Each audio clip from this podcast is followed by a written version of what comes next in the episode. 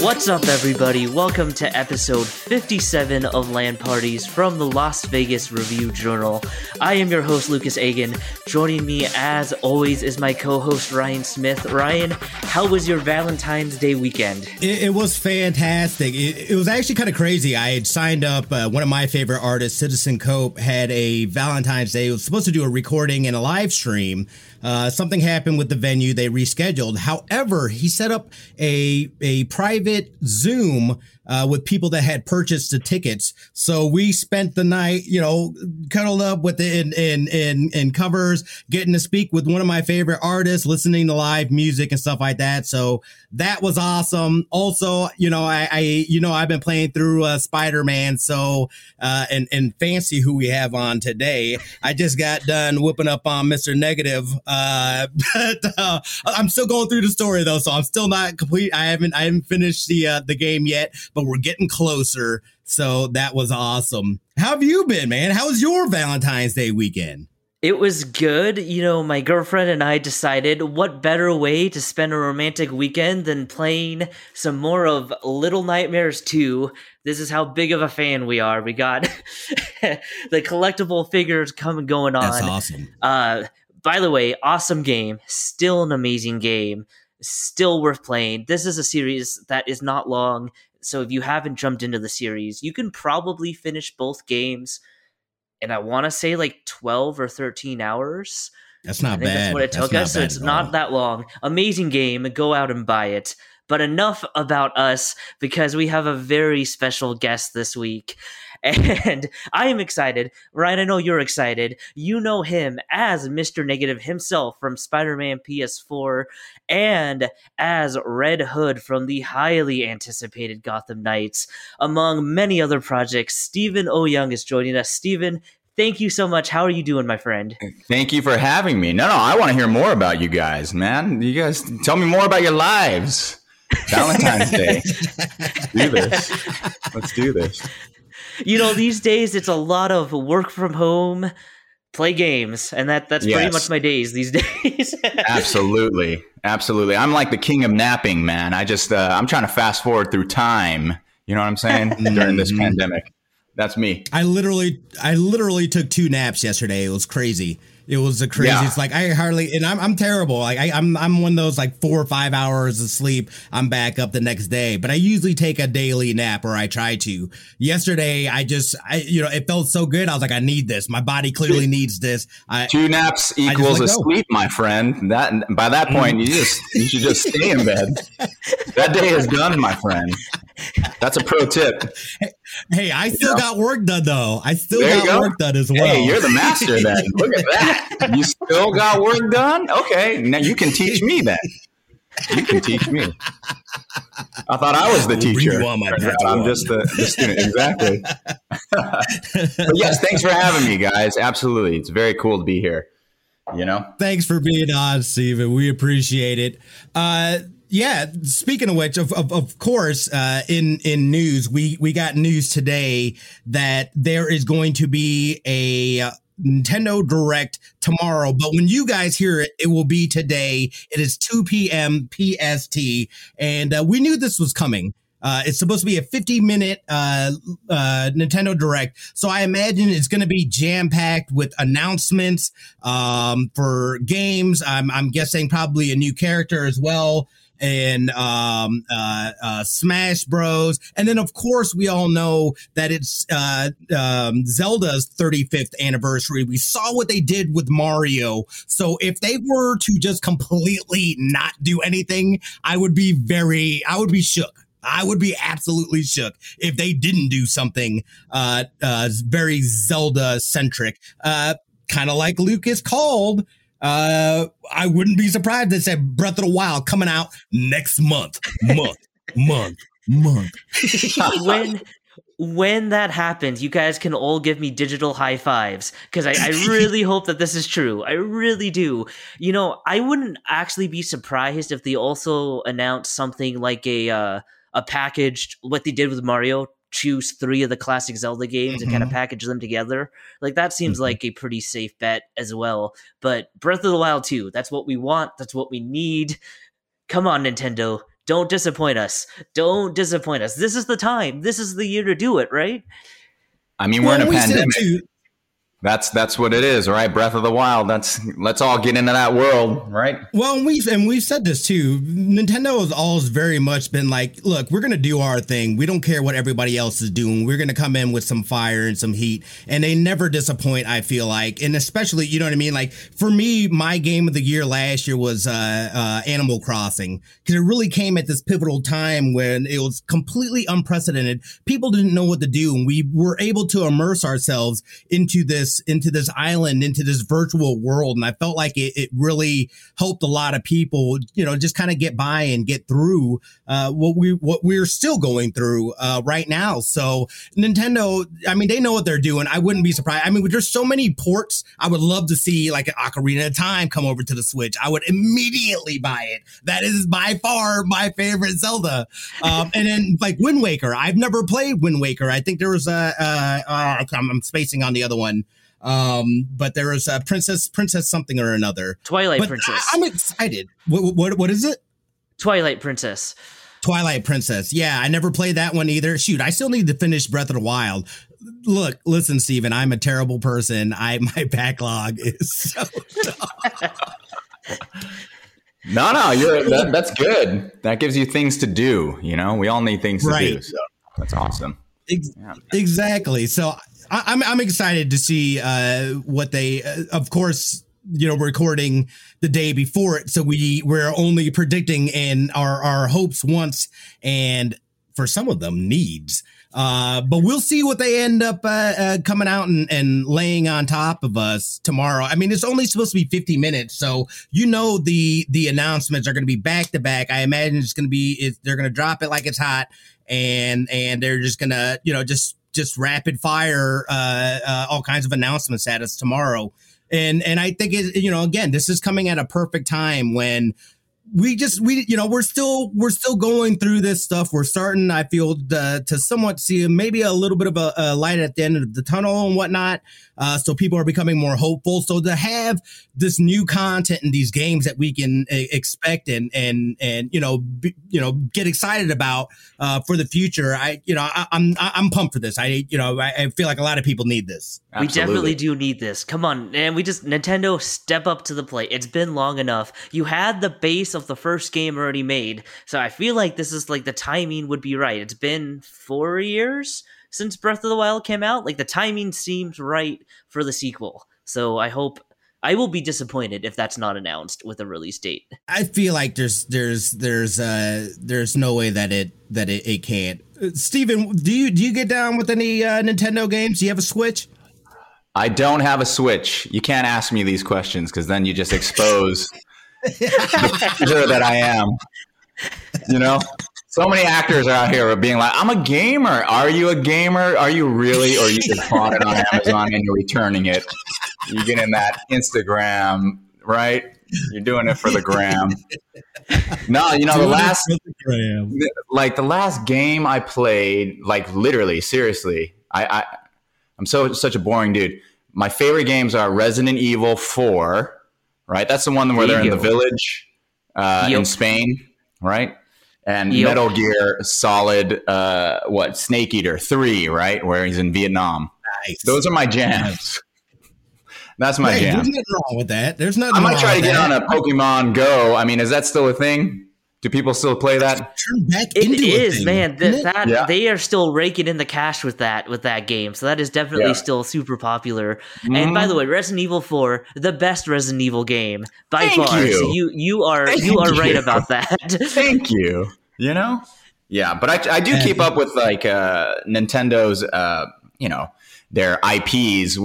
If they're going to make live action, you know, Zelda's, this and that. I just read that they were going to make a live action Zelda on Netflix and then they pulled it because somebody leaked it. That's how secretive they are. I was like, wow, they're legit, man. There's always got to be somebody to mess it up for everybody. I swear. It's like, come on, man. That would have been, yeah, I was excited for that. I do remember that being a thing. It's like, I want that to be a thing. I hope it's still going to be a thing. Me too. Hopefully they're just saying that they pulled it. But, you know, I think the fans, we deserve to see some of these things out there. I agree. And I mean, you know, they're only getting better and better. We've had a couple of discussions on here, just, you know, just speaking specifically with video game movies and kind of just how they've really grown up with the games and with the people that started out as gamers and stuff like that too. So it's nice to see them mature and actually be treated with finesse as opposed to just throwing together, you know, what we've seen. I think we're on the cusp, right? We're definitely on the cusp because when you start to think about the people that are making video games now, it is so cinematic. I mean, look at Last of Us 2, right? As controversial or whatever you have to say about it, there's no denying that it's very filmic. The writers, I mean, on any of these games, they might as well be writing movies, you know? I mean, not to mention even somebody like Kojima, right? Kojima-san, who's like, he just takes everything from every movie, puts it all into one thing. He's the Michael Bay of video games, right? It's we're right there to getting that one video game movie that is just going to be, that's going to make it legitimate, right? That's going to make it like the comic book movies are now. Man, I remember back in the 90s, comic book movies were ridiculous. They were like, people wearing real spandex, you know, not even getting into shape. They're literally just, they put on the spandex, and they, you know, and they go on set and they're having a donut and it's just like, come on, man, you're not a superhero. The CG was awful. No offense to the artisans who made those movies back then, but yeah, the times have definitely changed. So it took 20 years from the 90s to now, you know, or whatever, 30 years, right? Yeah, we're right there. We're right there for a good video game movie. You know, Stephen, let me ask you, because you have so much experience both on the film and TV side and the video game side. Video games always seem to be way more secret about stuff. Like they look at like leaks as really negative, whereas movies tend to not. Like you tend to find out a lot before release if you really want to go find it.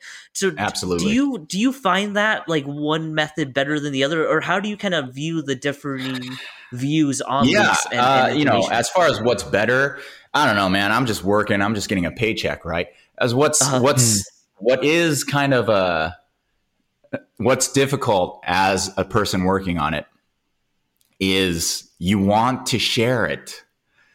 You want to share with people. And yes, you're right. Like with a movie, unless it's a Marvel or a Star Wars property, they're pretty cool about spilling some secrets. But yeah, video games, it's so tight-lipped. And if you, like even if I talk about Gotham Knights out on the street, I'm a little bit scared, man. I'm a little bit scared because I've gotten burned before where it's like I might say one thing and then some venue overhears it, takes it. One time, like years ago, man, let's be real, like one of these games got leaked because they saw that I put on my resume, a professional resume that only casting directors really look at. They saw my resume that I put that I worked on it, you know, and they all of a sudden were able to extrapolate. Oh my God, this game is coming out. This is the developer. This is blah, blah. And it was a big thing. I thought I was going to get fired. I did not, thankfully. Oh my goodness. Yeah. What game was that? That was Spider-Man. That was Spider-Man.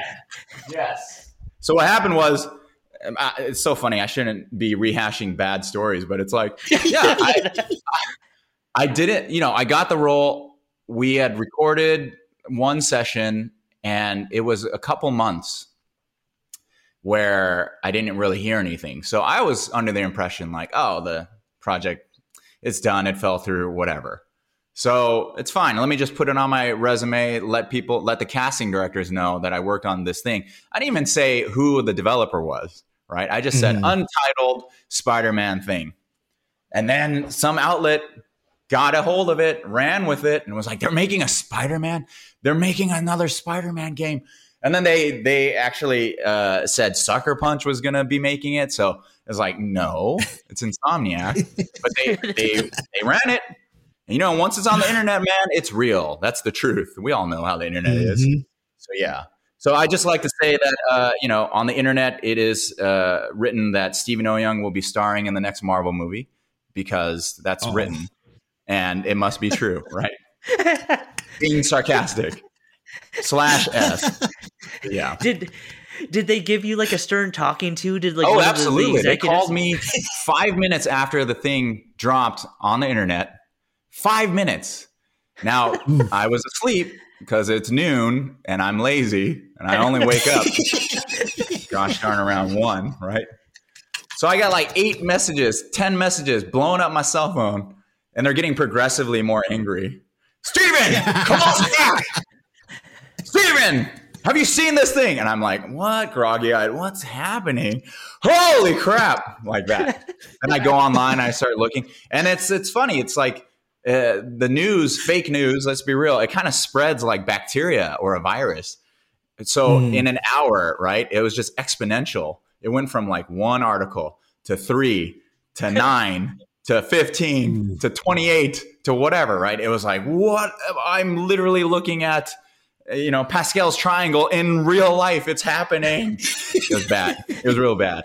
I thought I was done, man. But I've had many of those moments in my career where I thought I was done. And we've been okay, right? Let that be a lesson. This is my TED Talk. If anybody takes anything from this talk, it's just keep going. You never know. You know, as long as you just keep going, you're going to be all right. I agree 100%. Very, very quickly, just switching gears real quick. I wanted to talk about, I saw that Fortnite on the 20th here, which is a Sunday, is going to be hosting a short film festival in their Party Island, which is their no violent zone, no guns and stuff like that. But again, they've been innovative. They've been so progressive as far as video games and what we can do in that medium. So this is something that's fun, especially those that are parents. These are animated short films. It's supposed to be about 30 minutes runtime, and then they're going to be running it for 24 hours after that. I imagine. Basically probably in a loop or something like that on Party Island. But I thought this was really cool. And again, something else. This is supposed to start at 2 p.m. Eastern time, 11 a.m. Pacific time. And I just thought this was a little fun thing I wanted to at least talk about for a second because, you know, again, they continue to innovate and utilize these new just this new way of reaching people and this interactivity within the digital space and a place for people to be able to gather and, you know, hang out, you know, go and, you know, for those parents and stuff like that, that have kids that are into this kind of stuff, you know what I mean? Be able to kind of get on their level and be able to connect with them in a different way. Epic continues to push the boundaries of gaming and what we can do in this space. Yeah, it's just awesome to see what they're doing. You know, Fortnite's been that game that's transcending just being a game. You know, they've held concerts, they're doing this festival now. I mean, it's cool to see. It's still a game I've never been able to get into just because from a gameplay side, I stink at it. But it's amazing to see the boundaries it's breaking and the precedent it's setting. And it makes you excited to see, you know, what the future of gaming is going to hold when you're seeing Fortnite do so much already. So It's cool. I like it. I mean, it's going to be Ready Player One. That's what it's going to be. We're all going to get our... We're getting there. Headsets. We're going to go to Party Island. We're going to be our avatars, and it's going to be dope. It's going to be a good time. I agree. It is turning into Player One, but hopefully it doesn't get that deep. We'll see. I just wanted to throw that little note. I mean, I embrace it. I embrace our robot overlords. Come, give me a virtual life for sure. I'd be the guy in the Matrix. I'd take the whatever pill. What is it? Red or blue? Whichever one puts you back in the Matrix, so you can eat steak every day. I'm that guy. You're Cypher? No. I'm Cypher. No. I will sell all of you out for a good steak. In real life, too. In real life, too. Let it be known. I'm just advertising. I'm putting it out there. You know, they say manifest your destiny. I want to be in the Matrix. Now that we know where we all stand, let's take a quick commercial break. We'll sit back down with Steven and get to it. We'll be right back, guys.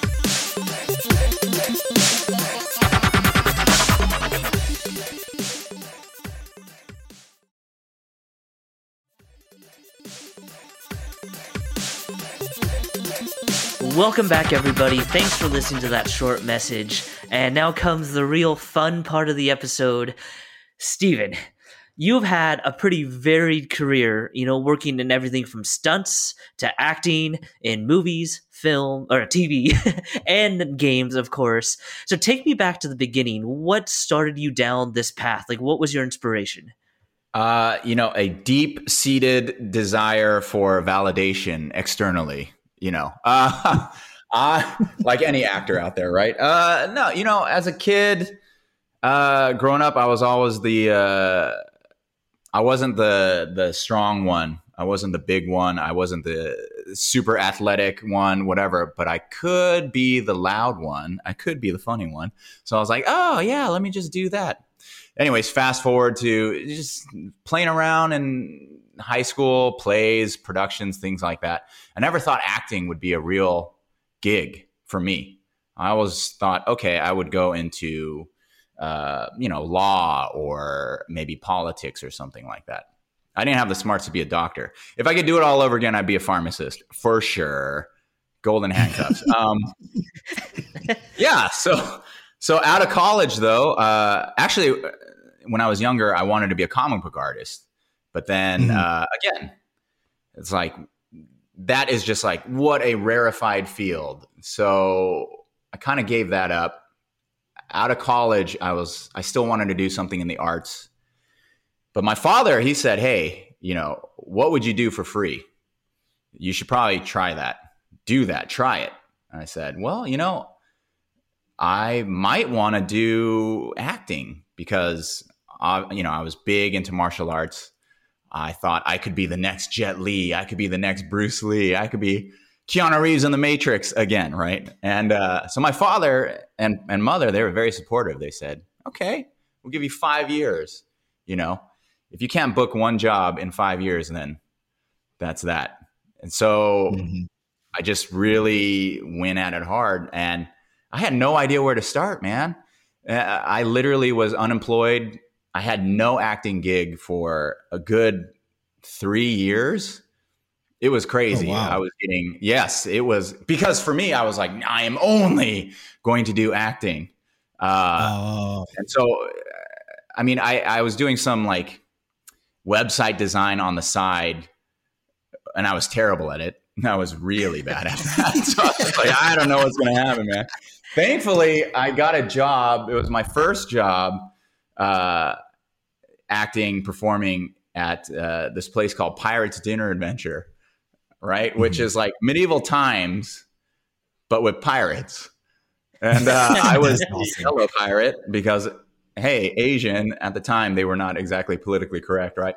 But like I was a sword guy, right? What was funny is they came to California from Florida, and the picture on the front page of the Orange County Register was the yellow pirate, and he was an Asian dude, and he's swinging down these ropes. And I was like, I can be that Asian dude. I'm going to go be that Asian dude. So they had an open call. They had like 500 people show up for 6-7 spots, something like that. And, you know, thankfully, by the universe's design, I was able to get that job. Anyway, so from that, everybody in that show was a stunt guy. A lot of those stunt guy or stunt gal, a lot of those people went on to have amazing stunt careers, right? That was the first time I even knew that stunts was an option. So because I knew all of that crew, I was able to kind of get into the stunt world because what happened? I was told that they were doing auditions for The Last Airbender, right? The live action Last Airbender, M. Night Shyamalan, the notorious whatever, right? But because my stunt friends, they said, hey, you know, they're doing this and they need martial arts, whatever. They need a double for Dev Patel, and Blue Spirit, Zuko, blah, blah, blah. I was like, awesome. So I auditioned, you know, I was able to get on that. And then because of that movie, you know, even though it was what it was, again, like every talented martial artist in America, basically, who was a stunt performer and was on that movie, believe it or not, whether it shows up on the screen or not. And so because of those relationships, I was able to just kind of hop from that project to all these other things. Then it transitioned. Because I always wanted to do acting. So I just, something like 6-7 years ago, maybe, I really tried to transition hard from doing the stunts and the stunt performing and the fight coordinating and all that stuff into just really back to basics, the focus, which is the acting. And that was tough too, because I have to turn down some jobs and do nothing, right? Just be available for auditions and things. And, but slowly but surely, you know, things started to roll a little bit, and I get a little co-star thing here, a little guest star thing there. And then, you know, Spider-Man was probably for me the biggest thing to hit in my acting career.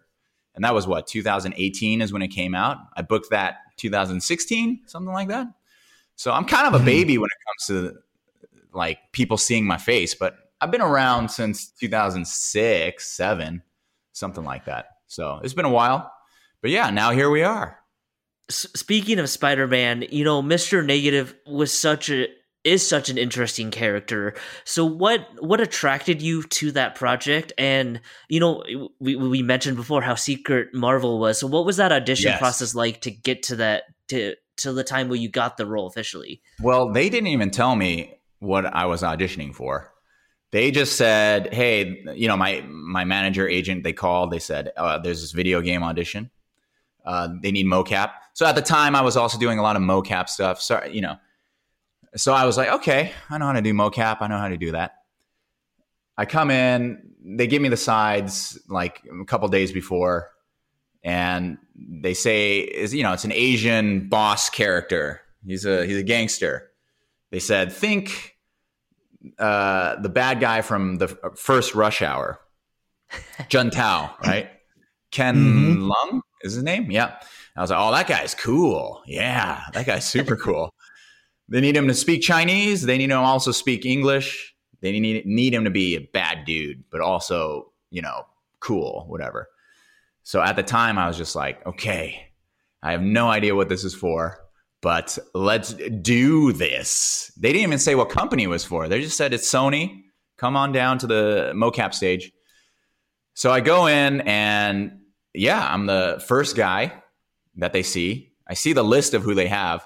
And, you know, as an actor, that's either for me, that can either pump me up or that can deflate me.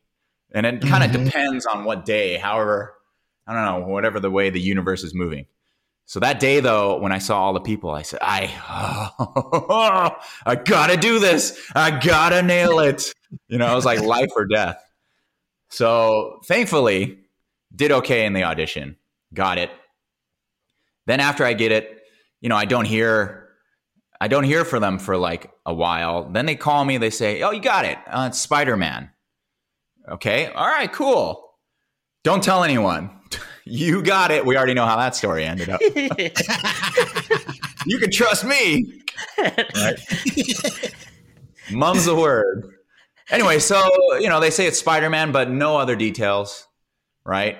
I do one scene, and I guess it might have been like a test scene or just one of their very early scenes, which they had switched around in the final product. And like I said, had no clue. That's kind of how a lot of these video games are. Is you just have no clue.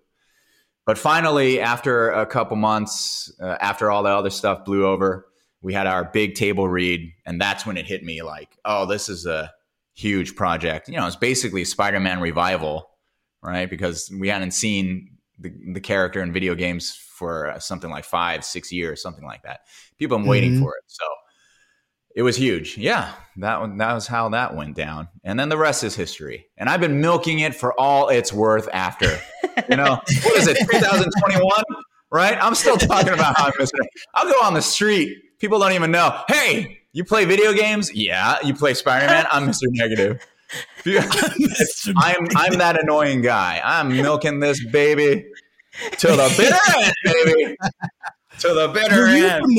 Were you familiar with the character beforehand, or just kind of was it for you just coming in? Like, what was it preparation wise, stepping into that role, kind of going from, because you very much see this, Mr. Lee is, he's a charitable man working with this organization, but also has this deep resentment for these wrongs, because everybody, again, they say that everybody's the hero in their own story, nobody's the villain. Right. So what was it, stepping into that? Originally I'll be honest, I had no idea who the character was. I was very excited when I found out, there is an Asian villain in the Spider-Man universe. That's awesome. I obviously know who Spider-Man is. I love Spider-Man. And so the first thing I did was, who is Mr. Negative? Google Mr. Negative, Dan Slott's run, all that stuff. So I saw all the comics, and obviously Insomniac changed his backstory a little bit, tweaked it, right? So I had the knowledge from the comics, and of course, you better believe I did my research about other portrayals. I saw the cartoon version of him. I even saw the Lego version of him, right? I was like, okay, how are they playing this guy? And that coupled with Insomniac's direction, where they kind of wanted him to play not as on the nose, kind of not as how we've traditionally seen Asian American or Asian villains in mainstream media. They kind of wanted to take a little bit more of me, I guess, which is nice. A lot of times I'd be like, okay, so do you want an accent? Or because I can do an accent. And they're like, no, just, we like you, just whatever, just do you. So that was really nice. The direction and writing team on Insomniac, they gave me a lot of leeway to put that in. Leeway. See what I did there? Then as far as yes, like the idea that he's the bad guy, but he also is the hero of his own story. Every actor loves that, right? Because as fun as it is to portray the kind of one-dimensional, mustache twirling villain, it is so much more rewarding to be able to say, hey, I'm no, I'm the good guy. There's a misunderstanding here. There's so much more that you can bring to it that way. It's a lot of fun. And, as far as the simmering kind of resentment, the rage, all that stuff, I think that's life, baby. Like, I don't know, man. That was easy for me to play. Right. That part was easy. I didn't have to dig too deep for that kind of stuff. Plus, it was very much in the wheelhouse of all the things I was interested in. It was like, as I'm telling you, it was a blessing from on high. Like, be a martial artist, look cool, fight Spider-Man, also have superpowers, also have an interesting backstory. Right. Like, okay, yes, I'm down. In my thinking, I always thought Mr. Lee is the hero, right? Yeah, he did obviously some terrible things, but come on, man, he's going after Norman, he's going after Osborn. We all know Osborn's really the bad guy here. So in my head, I was like, okay, this is our time to shine, Spidey. I'm always still fantasizing and dreaming of that team up. Come on, Spidey, let's have a team up, just as a DLC or something. Crazy. But you're right though, because his cause is it's easy to be like, yeah, that's justified. Like, this dude is a terrible, he's done all kinds of terrible things to people. He's looking to get back. It's just the way that he goes about getting back at it, and then you're just like, whoa, way too much collateral damage. You have now gone over kind of more towards that dark side. Right. And, and he's a cautionary tale too, right? If you think of Mr. Lee as he only thought of his one objective at the expense of everyone else, right? His goal is noble, but because he didn't think about other people, he didn't think about he didn't value human life outside of kind of his one alley, his one path. If he had just thought a little bit more about other people, we would have definitely been on his side. But that's the danger in real life, too, if we're going to get political, right? You think too much in just this. I think we've seen it in recent politics. But yeah. Mm-hmm. Yeah. You know, be open-minded, right? But in a good way. Some people are talking about open-minded, kind of using it, and it's like, oh, you're not really open-minded. You're not really open-minded. You're just trying to gaslight me, right? That's but that's for another rant. You know, I think that we are all excited. You know, obviously Spider-Man, PS4, amazing game, and then what they did with Miles Morales. Another amazing game. I think we're all excited for what we feel like is coming, Spider-Man 2. So we're ready to break some news right here, right now. Where? Hey man, I learned my lesson. I have no idea about any of that. All I do know, you know, obviously Miles Morales. Hey, Spider-Man 2. Your guess is as good as mine. All I know is the first two, obviously, Spider-Man and Spider-Man Miles Morales, they made a lot of money. So, I mean, come on. It's kind of... That's all I'll say. They made a lot of money. As far as a sequel... Is there something about your character that you'd like to explore that maybe you didn't get a chance to in that first game if you were given the chance? Oh, gosh. You know, like I said, for me, you know, especially at the end of Spider-Man, it was like, that's your team up moment, right? That's your team up moment. You know, if you ask me if there's something to explore, it would be that. It'd be like, okay, what is Lee doing now, right? Look, I have no regrets about the first Spider-Man. I'm just saying, if you're asking me, oh, what would you like to see? You know, give me one scene where Spider-Man and Martin Lee are going at, you know, the other target, whether it's Osborn or, you know what I'm saying? Like, frankly, let's go after Osborn. Just one scene. I'll get my butt kicked too. That's fine. Spider-Man can be the hero. We've got to try. That's kind of my thing. You know, sticking with the Spider-Man theme there, I saw that you had sent out a tweet a couple weeks ago concerning a set photo of the upcoming Spider-Man movie. Sure. I did not take that set photo, by the way. I was just reposting. So everybody, I don't want to get in trouble again, right? Absolutely clear. What would it mean to get to play him in a movie version? And you know, it strikes me to think back to a couple of years ago, right around the time where Crazy Rich Asians came out, and you know, everybody was talking about that being a moment for Asian actors.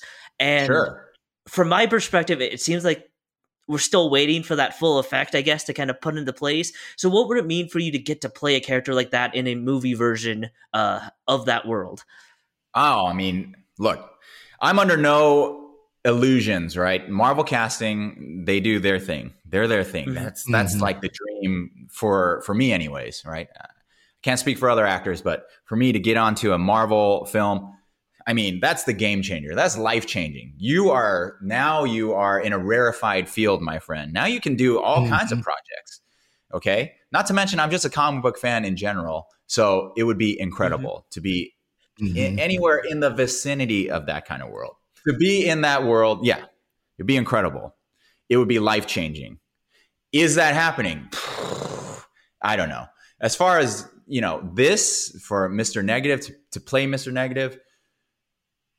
Like I said, I bet you they're probably calling Daniel Day Kim right now. I mean, or, you know, I bet you they're calling all these other dudes. I bet you they're calling somebody from actual China, right? Fine, right? But if we're just fantasizing, man, it would just, frankly, first of all, you'd see me in a Ferrari tomorrow. Right. even if it was like one scene and they paid me like $5,000 for the whole movie, right? I'd be in a Ferrari tomorrow. I would pull up to Las Vegas outside of your guys' house. I'm like, what's up? I'm Mr. Negative. And you would, frankly, I would be insufferable because you would never hear the end of it. Okay? I would probably retire from acting and just be that guy that is Mr. Negative. I would go to conventions with having like one character. I wouldn't even talk like, you know what I'm saying? I'd just be the one guy with the one thing under his belt, right? I was like, okay. That would be my thing. So if we see you in a Ferrari, we can tweet out confirmed in a Marvel movie. Actually, you have my permission. Yes. If you see me rolling, right, in one of those cars, okay, something big just happened. I am not financially responsible, okay? I cannot be held responsible for the bad decisions I made. But yes, absolutely. You could break the news first. All right. So let's jump from Marvel to DC here, because I think, we've said this before. Gotham Knights is one of those games that we're really super excited for. So Red Hood is an interesting character, right? Because we've seen iterations of him before. So how much do you draw on past performances? How much do you try and sneak in some new stuff? And how much do the previous Arkham games kind of play into how you portray him? Oh man. So yeah, thank you. Great question, because it's all of those things, right? With Mr. Negative, it was nice because there was only less than a handful of portrayals, mm-hmm. So I could really kind of just put my own spin. People kind of accept it for what it is. With this, it is like the first, okay, when I got it, first of all, when I did the audition, I was like, I saw all the guys in the room and I was like, this is interesting. This is either really good for me or really bad for me, because everybody's like jacked. And I'm like, I think I'm a pretty svelte guy myself, but I'm talking about like WWE kind of thing. I was like, am I auditioning for the right? Yeah, exactly. Did somebody order an accountant? Did somebody need the doctor?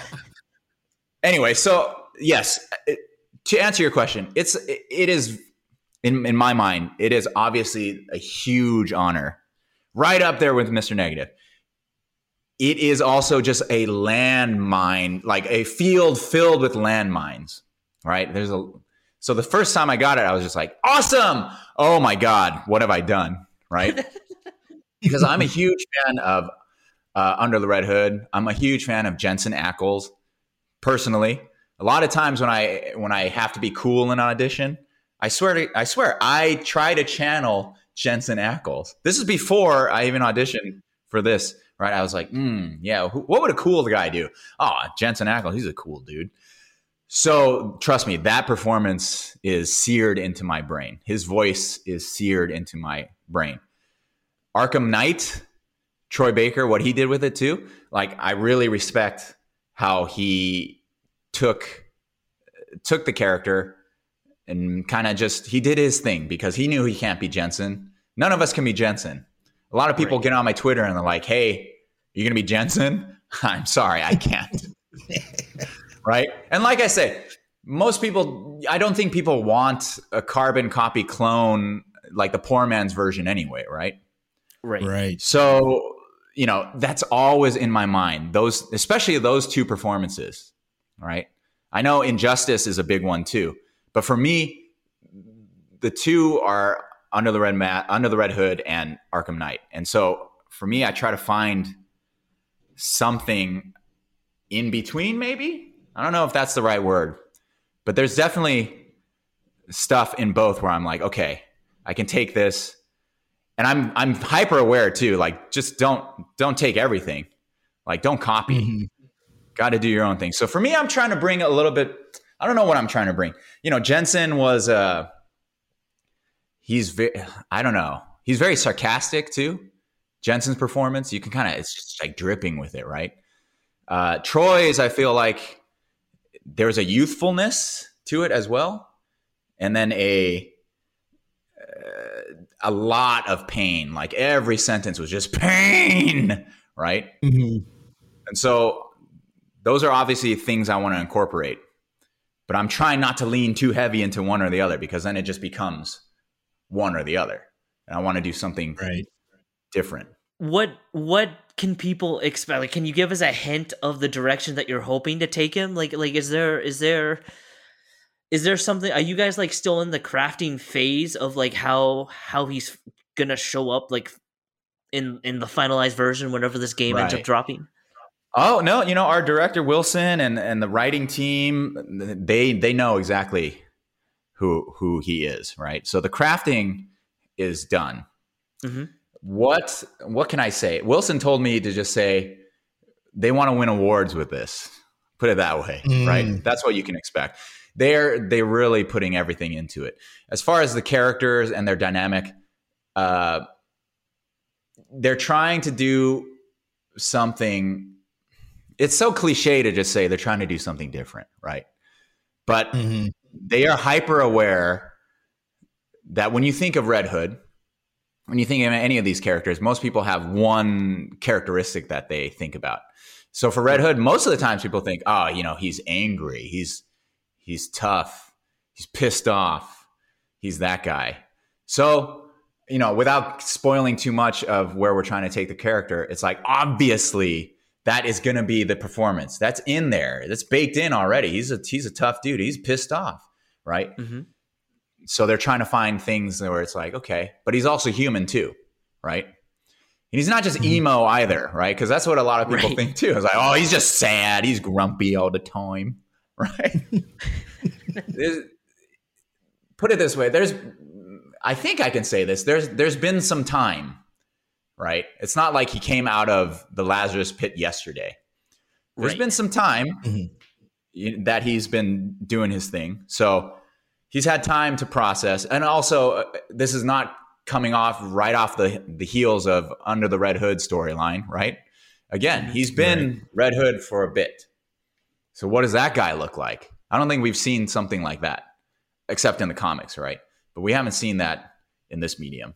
So that's what you can look forward to. Tim, we talked about that last week, too, just how this is an opportunity to really tell a new story that we haven't really experienced yet. And I like the fact that there's this separate universe that is being able to be played out in these separate stories that are able to play out, because I've always kind of had trouble with the DC universe in general because there's so many different versions of the same characters that we know. And I was like, for me personally, I guess I paid more attention to the Marvel characters than I did DC, but like I have a hard time latching on to some of those characters. This game though, for me, just for what the style it is, being able to play with these iconic characters, I am super pumped to be able to play this. I think there's going to be a lot of people, you know, again, it's going to be all about, I mean, not only a fantastic story, we know the acting's going to be fantastic in it, but more about just that gameplay. And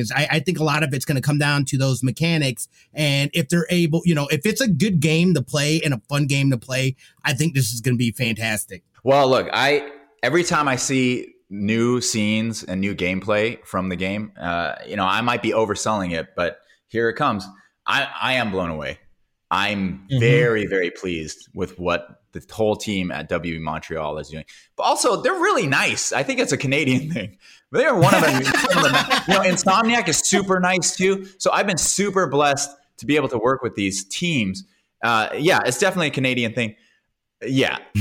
And as far as the gameplay, agreed. It looks beautiful. I know people had some issues with, you know, the RPG elements and whatnot, but again, the articles that I've read, you know, Patrick and other people talking about the actual mechanics. Yeah, apparently you can get rid of some of these little graphs and little bars over the people, and you can kind of clean it up a little bit. But yeah, the gameplay looks awesome, and I think you guys will really enjoy the interactions between the Bat family. I think that's a big thing, right? We're going to be able to see how Red Hood interacts with all these other Bat family characters. And that's very rewarding to watch. So, okay. I have a couple questions that not gaming related here. So I was trying to figure out a smooth way to ask them. I'm just going to ask them. You want more spoilers? What's up? Spoiler free, baby. Spoiler free. What's up? You know, it's funny because when I was doing some research and preparation for this episode, I kept seeing online a little bit of Steven spit in Keanu Reeves' face. Oh yeah. and I purposely did not look into this because I figured I'm just gonna let this come over me here. Yeah, man. What is that story? Oh man, so I've worked with Keanu Reeves, as a stunt guy a couple times on 47 Ronin. I was there in England. I was one of the fight guys out there, also helping train him doing swords and stuff. So for me, I'm like, I know Keanu. Keanu probably doesn't know who the heck I am from whatever. And every time I see him, I'm always like, Keanu, I'm Steven. We worked on 47 Ronin, bro. And he's the nicest guy. All the stories are true. He's always like, oh yeah, of course. Right. Nice. Yeah. How are you? Nice guy, right? Super nice guy. So I feel like I have a connection with him. Anyways, I'm able to work on John Wick 3. Thankfully, the team at 8711, they're the best stunt guys in America. Like, oh, great. I'm able to get on. And they know 8711 know me to be the actor guy. And also a little bit like, let's just be real. I don't really want to, I'm lazy, right? So they're like, okay, we'll get you the spot. We'll get you the spot in this fight right here, right? I'm so thankful, grateful. Go out to New York. We're training Keanu. They're training Keanu Reeves. And so I'm just like, yeah, cool. We do the scene and we're rehearsing the scene. And, as an actor, I'm always like, okay, I want to extend my time, right? I want to be on screen as long as possible. I want to say as many things as possible. So, my part is very simple. I'm supposed to just kind of run in from out in the rain. I don't know if you've seen John Wick 3, but it's the Chinatown. Yep. Yeah. Last fight in the very beginning, right? He's fighting like 12 Chinese gangsters, so they cut a lot of stuff that I was in because every scene, like there was a lot of build up to it. Like, so we'd be like stalking him, but every time they cut to me, I'm always like saying something in Chinese, like, get him! Or, it's like, no, Steven, the director, Chad, he's like, Steven, you're supposed to be silent. You're a ninja. You're quiet. You're a gangster. You're not supposed to know that you're chasing him. You got it, Chad. You got it. All right, let's go. Close up, right? So anyways, we're rehearsing the scene. I'm trying to elongate the scene. And so obviously at the end, he's throwing like 6 knives at me, right? Right? So I'm like, what's a cool way to elongate this? Oh, I know. Right before he throws the last knife into my head and kills me, I'm going to spit at him. I'm just going to spit at him. I'm not going to spit on him. I'm going to spit at him, right? So I'm crawling back. We're doing the rehearsal. We do like 5 rehearsals where I don't. Finally, we do one where I was like, I start doing it. And he doesn't notice, right? I'm like, and he doesn't notice. And now I'm starting to get like, wait, he didn't see. So maybe I can keep it in. So I start ramping it up. The little turns it up. Right? I spit. Boom! Goes, shoo! Thankfully, it just sputtered right before him. Oh, my God. If it really hit him, that would be super bad, right? Right before him, though. And he's so into it. He's like, oh, and he throws a knife. And I die. And I'm like, oh, that was a big one. I don't know if he noticed. I get up. He starts walking away, and then he stops. And he starts slowly turning in the cool Keanu way, right? Where he's like, right? I'm like, oh my God. He noticed, right? He kind of looks at me. I'm on the ground looking at him. He looks at me, walks up, and he says, did you just spit on me? Oh God. And everybody's looking. I'm like, oh. Yes, like that. And I'm like, oh, no, this is it. I'm fired. Director sees, the stunt team sees, Keanu's pissed. He stops and he's just like, cool, keep doing it. And he walks away and I'm like, Keanu Reeves, everybody. You are the greatest guy in the world. And he let me do it, man. He let me do it. So yeah, that's awesome. That is me spinning on Keanu Reeves. A lot of weird stories like that, man. Well, one of the times when I was fight coordinating for The Equalizer with Denzel Washington, my crowning achievement was like during one of the fights, the last fight where he's wrestling Tate Fletcher, a big stunt guy. I'm like, I'm showing him move, so I'm like, oh, just lay there, Denzel. So I get on his chest, and I'm sitting on him, and I'm like, I'm sitting on Denzel Washington's chest. This is crazy. This is absolutely crazy. Another time, I was like a gangster who got killed by Jason Statham. I'm lying down on a pool table. He's using me as like cover, and he's just lying on me. Jason Statham is just lying on me in a very intimate moment. I'm like, this is what a weird town we live in, man. What a strange town. But yeah, you know, it's funny you mentioned Denzel too. So you also did some stunt work with Adam Driver, is that right? Yes, yeah. So thankfully, you know, the fight choreographer for Star Wars, the Force Awakens, right? Uh-huh. Liang Yang, Chinese dude, amazing stunt guy. I'm jealous of him. He's so skilled. He was the bad guy in the bathroom scene in Mission Impossible 6, I think. Yes, right? Yes. He was John Lark, the badass fight scene, right? Anyway, so he's a fight coordinator. So he hired me to help train Adam when Adam was in New York. So I was able to, you know, be his partner for the final sword fight scene for The Force Awakens where he's battling Rey. So that was the first time, you know, I had seen the dual, whatever, this lightsaber thing, right? Oh, yeah. That was very exciting.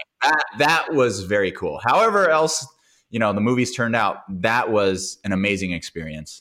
So we were able to rehearse every day for like a month and a half, 2 months maybe at Juilliard. At Juilliard, nice. Where... because Adam Driver is an alumnus of Juilliard. So, you know, imagine little Steven, man. I'm just like next to big old Adam Driver taking the subway to go train Adam in sword fighting. Oh. And honestly, it was the easiest job because the guy knows how to move. He was an ex-Marine and is the nicest guy. So those jobs are very easy for me if I have to train or work with these kind of actors. Denzel, Keanu, Adam Driver, Jennifer Garner, like they already know how to move. So it's, in a way, I kind of feel like I'm stealing from them because I'm like, I'm supposed to teach you, but you already know what you're doing. So, you know, take a break. I'm going to go get a milkshake. I'm going to get a coffee and I'm going to take a nap. That is. So, I mean, there's so many huge projects that you've worked on. Is there something that like for future, like something that you would want to put out there or maybe, you know what I mean? Maybe something that you're not necessarily, or maybe you are in, but just like get more involvement, like whether it's films, gaming wise, whatever, creatively, dude, what are some of your dreams and aspirations? Oh, thank you, Ryan. Thank you. That's so sweet of you for asking. I feel like we're on a Zoom date right now. This is delightful. I'm going to get some wine. And just, what are your dreams and aspirations?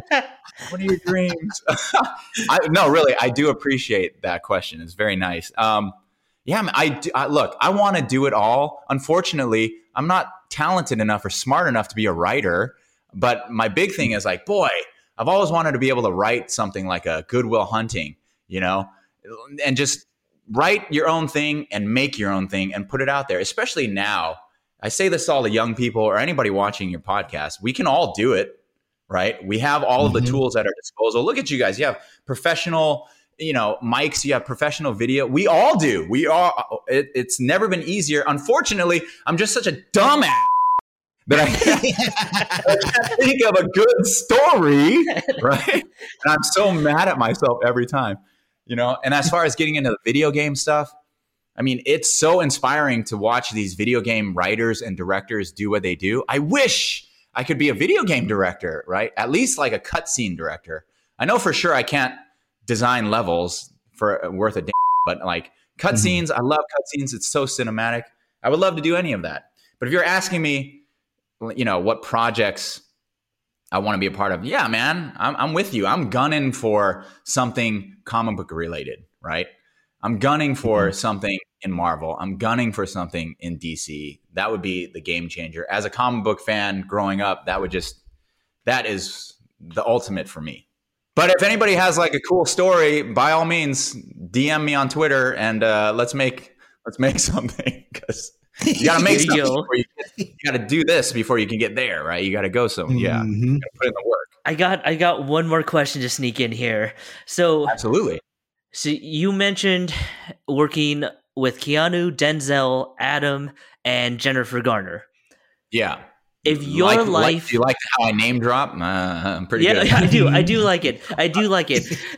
You might not like the question after I ask this, but oh, sure. If your life was on the line and yes, one of those actors had to protect you, rank them from the best fighter to the worst. Oh God! You know I can't answer that, man. You know I can't answer that. I want to work in this town, man. I want to work. I will say this.